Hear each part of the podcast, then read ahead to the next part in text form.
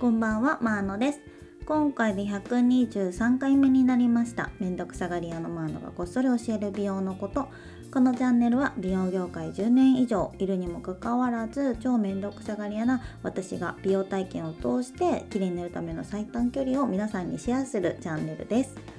はい、ということで今日は前回1万円以内で、えっと買える美容液おすすめをですね3つ紹介したんですけれどもあのお友達からですね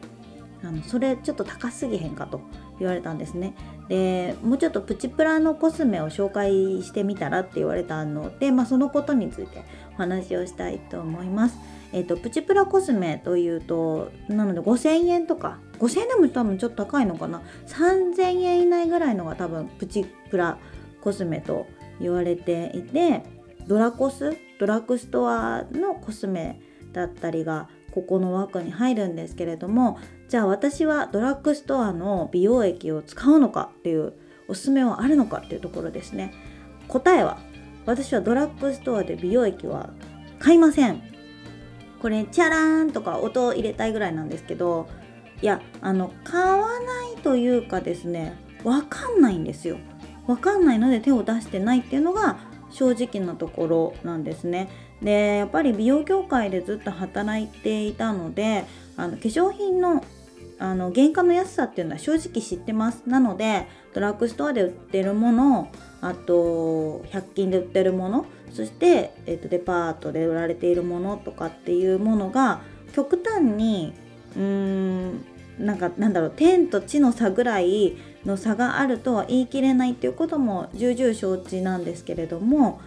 うーんとね分かんないんですよ。なので 信用できるところでしか買えないっていうのであのメーカーさんを信じているっていうパターンとなんかメーカーの、えーと、社長さんだったりとか社員さんだったりとか本当に直接お会いしたことがあるところのお化粧品かあるいは、えーと成分がものすごくシンプルで分かりやすいものでも私が使ってるのって結構本当にメーカーさん知ってるところが多くってそうじゃないところはもう値段で判断してますね。なのでエルチティンとかはあの本当うん何て言うのかな。まあ程よい値段なんですよ。なんかねでうん触った感じもそうだしちょちょっと韓国コスメに関しては安すぎるものは私結構ダメだったりしたので正直ねエルチティン以外はあのなんだろうなもらったもの以外もらったものでもあんま顔には使ってないかもしれないですね。それぐらいあの結構ね敏感肌なんですよ。あの肌が強い強くないというよりもやっぱりうーんあまあ強くないっていう言い方でいいのか分かんないけどなんかこうヒリヒリしたりとかは感じちゃう方だしかゆみとかも感じちゃう方なんですね。で何の成分にそのアレルギーがあるかとか反応するかとか正直もう分かんないんですよ。だからすごくよりシンプルなものかその製造工程が分かってるものを選んでるっていう感じなのでドラッグストアの美容液とかっていうのは基本的に使ってない。化粧水ももちろんですけどね。コットンですらあのドラッグストアで買うようになったの最近まあ、とは言ってもそんなに多くないですけどっていうぐらいドラッグストアのそのコスメシリーズはもうほんとねあのマスカラとかアイラインとか眉毛のとかそういうのしか買わないんですよ。で、まあ、その純粋な理由はあの安いのをよく知らないからっていうところですね。で最近は YouTube でもあの皮膚科医の先生たちがあのデパコスドラコスプチプラとかであのこれがいいよとか言ってるのあるじゃないですか。なんかあれを多分参考にするのが一番いいんじゃないかなとは思ってます。だからといってあんま買おうとは思わないんですけれどもあのほら成分もそのなんだろうな。量とかじゃないんですよね。で誰かがいいって言って絶対にこの人にもいいってこともないしこの成分も配合の割合によってはうん。合わない人もいるし効果ない人もいる。これはその全ての化粧品において言えることなんですけれどもよりその安いものだとちょっと不安になるっていう、まあ、ここはもう価値観の問題だとは思うんですけれどもなのであの分かりやすく値段が1万円前後っていうなんかうん安心ゾーンかなっていう自分のこう経験上ねところで選んで1万円前後のものを買っています。なのでドラコスであのいいものがないって言ってるわけではなくて知らないわからないから使わないっていうことですね。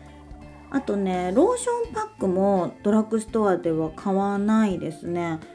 安いのが嫌とかじゃなくてねローションパックドラッグストアで買ったので顔しみなかった記憶がないっていう。ただほんとそれだけの理由で買わないですね。でそんなに高くないじゃないですかサロンで買ったりとか通販であのそこそこ知れてるところの買うのも、まあ、2 3 0円からあったりするのでなんかわざわざドラッグストアで買わなくてもいいかなっていう感じで使ってないですね。で最近気になってる洗顔料あのまだ使ってないんですけどオバジの酵素洗顔はちょっと買ってみようかなと思ってます。あれ一応ドラッグストアコスメになるんだと思います。で酵素洗顔はね私は他のところのを結構使ってたんですけどそれがねサロン専売品かっこ業務用みたいな感じだったので、まあ、転売用もあったのかな。まあ、買えなくなっちゃったのでね今全然使ってなかったんですけどなんかいいのないかなと思ってたら結構口コミでもよく出てくるし酵素洗顔ってそこまであのなんだろう入り組んだことというか複雑な作りじゃないから多分その口コミで上位に上がってる分は信用できるんじゃないかなっていうところと、まあ、値段帯もねそんなに安すぎず高すぎずのライン。1800円だったかな、うん、なのでまあいいんじゃないかなと思ってちょっと買ってみようかなとは思ってます。